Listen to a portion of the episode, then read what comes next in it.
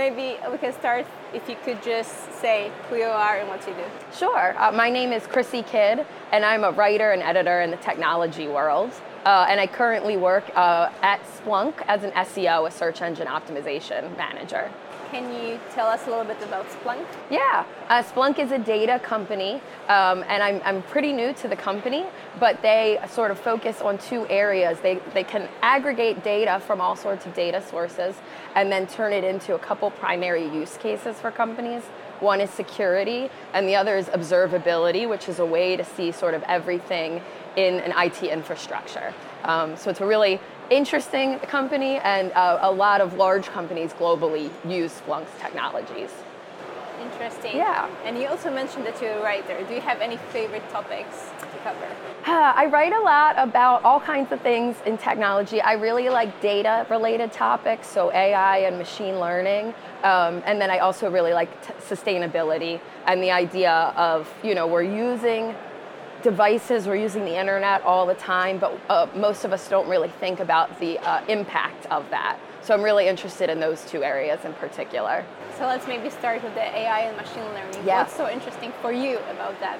Uh, I think the potential is certainly really interesting, and I think where where my interest lies is what is real um, between what we think AI can do, but actually what it is really doing today. And there's a big gap between the two. Um, most people think AI is the future and you know robots, and we're not really there. Um, and when you think of it in that way, there's actually a lot of pieces in place that aren't there yet that we do need to have before we could ever achieve that sort of AI stuff. So I, I kind of like breaking the myth of it down um, and then looking at looking at it from a technical standpoint, all the things you would need in order to achieve that. So, what are those steps that we actually need to achieve that? Ooh. we need a much better handling of all the data that we're collecting. So, certainly, like organizations um, are collecting a lot of data, but most organizations actually aren't doing a lot with it because they don't know where it lives, they don't know where it's coming from. A lot of times, they don't even have a purpose for collecting it when they collect it. And then you have to do all sorts of technical stuff to that data to make it useful, right? Like data on its own isn't anything, it's just raw. So you sort of have to clean it and have assign certain meaning to it. And then at that point, you can put it into a machine learning model. But if that machine learning model hasn't been trained, whatever output it gives you isn't useful. So there's a lot of talk of bias in machine learning. All that has to do with the quality of the data. And, and in most places, we're not achieving high enough quality of data for any output to be useful. Do you think there's a potential for startups to actually develop those solutions to help us get there with AI? I think there's definitely potential there. I think probably the struggle is that there's already so much data, and in order to make sense of it, you sort of have to start from the ground up. And so the question is, what do you, do you just get rid of all the data that's already there, or can you parse through some of it and attempt to find meaning in it? Um, but you know, uh, the other kind of um, just logistical side of it is you have to store that data places. It's not just like sitting here for you, right? You have to go and find it and organize it, and all of that costs a lot of money for organizations. So it can become a barrier for them to be able to do those things, not just the organization, but the cost of it all also. Do, are we missing any skills and competencies, competencies right now on the market to actually improve and develop that AI? I think probably. Um, I don't know. I don't know for sure, but uh, you know, my my hunch is that a lot of sort of the AI stuff that people talk about is really marketing. And if you talk to a data expert, like a data scientist or data analyst, they're talking about machine learning. Machine learning is a subset of AI, but it, it doesn't equal AI. And so they're all working over here on this thing that has real value, but the sort of concept of AI is just whatever you want it to be. And so, you know, when we talk about it, I'm always like, but what do you mean when we do it? So I think there's potential, but there is a skills gap. Not enough people are really experts in data.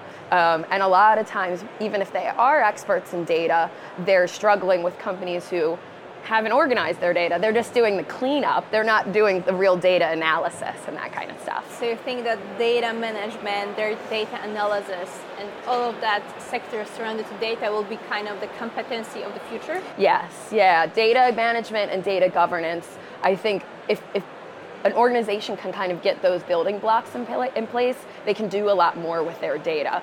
But right now, if they're just collecting it and they don't have the right people there, it's not going to become that useful for it. So it can only advance as much as people with those skills are available. Yeah. Uh, so maybe to start like on a more general note. Yes. So do you think can new technologies be sustainable from the beginning? Yes, I believe that they can, as long as they have a clear understanding of what they mean by sustainability. Um, I think you can't just be sustainable. You have to be able to say, our goal is this Maybe your goal is to work within a closed loop if you're a manufacturing company, or maybe it's to be carbon neutral if you're a computing or electrical company. But to be sustainable itself is sort of doesn't have a definition associated with it. So you sort of have to define that first and then see what sorts of technology you can stand up to meet those goals. So so far there's no standard of what we mean by sustainable. Correct. Correct. Yes. Does it mean recycling? Does it mean, you know, re- using only renewable resource? It can mean all sorts of things depending on the person, depending on the organization. Yeah, I think when we talk about sustainability in those terms, we can talk about two things. So, first of all, the sustainability of the tech itself, mm-hmm. and secondly, the sustainability of the company from the operational aspect. Yes. Do you think that the both sides now is there anything happening of companies or either of those is more developed at this point? Uh, certainly on the operational side, I think there's been a lot more movement from organizations in the last three or five years. You'll hear about terms like ESG or CSR. These are companies that are sort of trying to look at their operations and look at where they can improve processes, efficiencies, where they can get rid of waste. Um, and I think there's a lot of opportunity there the, actual technology piece of it is really difficult, especially when we're talking about hardware, right? We're all using the internet all the time, but we forget that it's running on this back end of hardware. That hardware, I heard it at another presentation yesterday, is, is up to 4% a contributor to greenhouse gases. That's not going away anytime soon. So how you know can we reduce that? That's going to be a really long-term thing. Can we um, make different computers, different technology actually last for longer, I think that's going to be the way that we can solve for that. And I don't know that right now um, there's a lot of effort going into that. So, do you know any examples, or do you have your personal favorite example of companies who are on the route to actually becoming sustainable or, or are already there? I don't know that anybody's really there, um, at least in the way I would think about it. I don't think anybody's really there.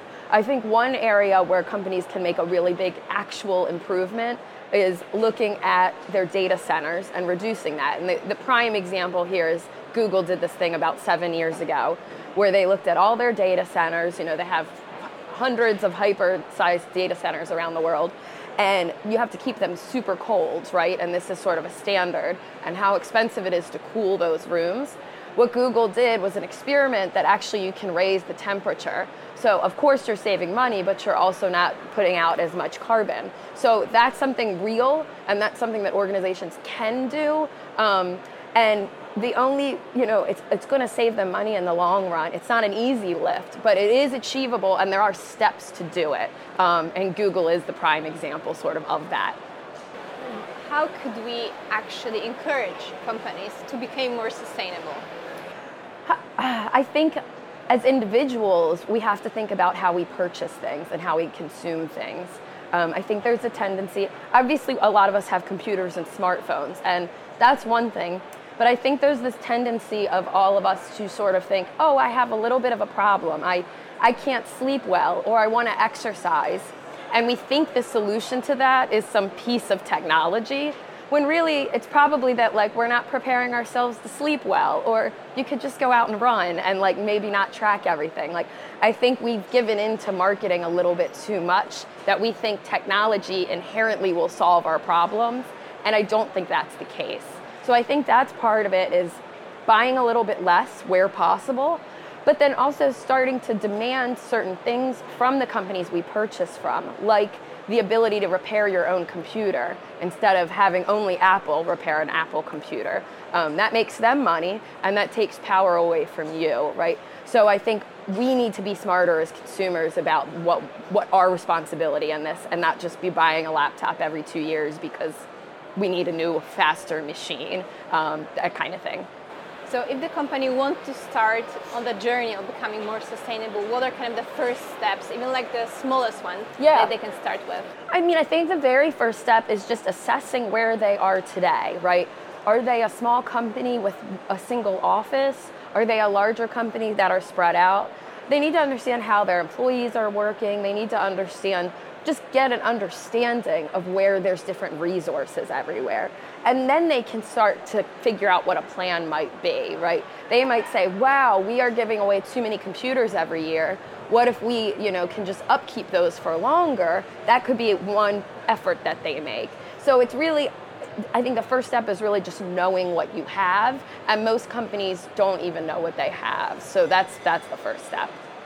I also found in your bio that you're interested in a question is technology really help, helping our lives? And my question to you would be is it? I come and go. It depends on the day when you ask me. You know, look, today, uh, today yes, uh, it's helped me get from here to there, you know, from point A to point B. I think in many, many ways, technology has helped us. It's made our lives easier. Um, yes, I'm not sure that it's made our lives better. And I think that that's maybe a difference that we can look at.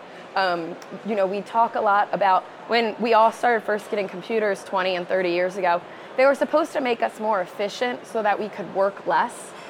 I don't know about you, but I've never worked less. Like, we're always working the same amount. And so I have to wonder are we getting in the way of ourselves or is technology getting in the way of ourselves? I don't know.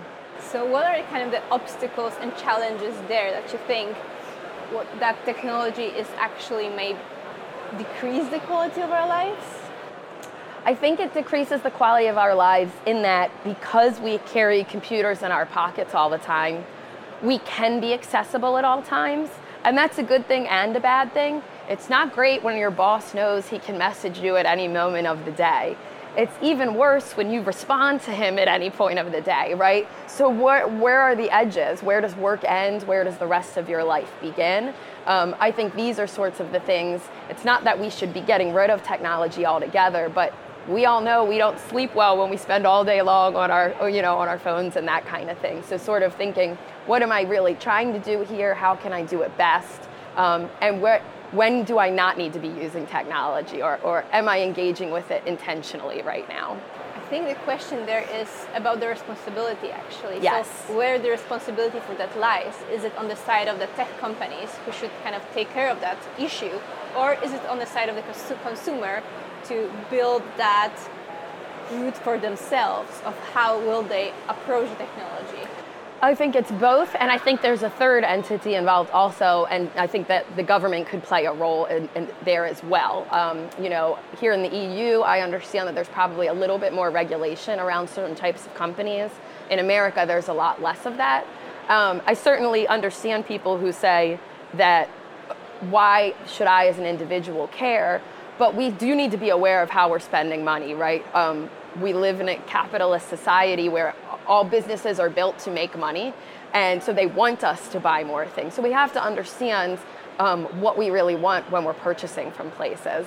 And the more that we understand these topics, the more we can then um, attempt to make change as individuals. But I think a lot of it does lie with companies and governments as well. Um, they have the money, they have the power, they, they have the ability to pool a lot of people together. But if consumers start changing our buying habits, or demanding more of the companies that we do buy from, that will put pressure on those companies to do those things. So, do you think there should be some kind of a standard that will help consumers make those decisions consciously? I'm not sure. That's a really good question. I think it would be really difficult um, across all, you know, technology is such a broad swath that, you know, certainly you could, I don't know, put a nutrition label on certain things.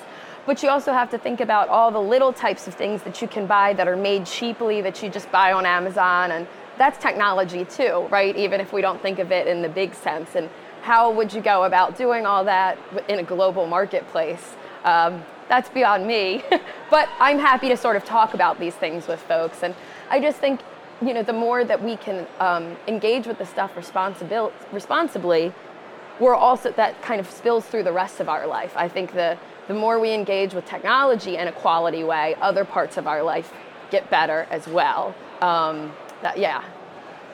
And do you have maybe your favorite kind of social sustainable startups? trying to think. I guess in a lot of ways it's funny that I'm the person talking about this because I try to be sort of a not an anti-consumer, but I um, joke with my husband a lot that like it's really hard for me to purchase anything because you have to do a lot of research. Or if you just want one simple thing, there's a million options for them, right? You do go on Amazon when you've made the decision to purchase something, and there's a lot out there. Um, I'm, I'm also personally skeptical that you companies that tell you that they're green are they? What does that mean? I'm not sure. Um, of course, the prime example right now is the outdoor company Patagonia, um, who the, the, owners just sold all of their profits. And they've set up this fascinating um, trust so that all profits into the future will go to climate change initiatives. Now, will that work or not? Obviously, nobody knows, but this is the most radical thing that we've seen from any sort of um, you know, money making venture. And I think that that's really what's going to be interesting. Isn't necessarily is our product sustainable, but are, are we doing something process wise that can contribute to that? Great. Thank you very much. Thank you.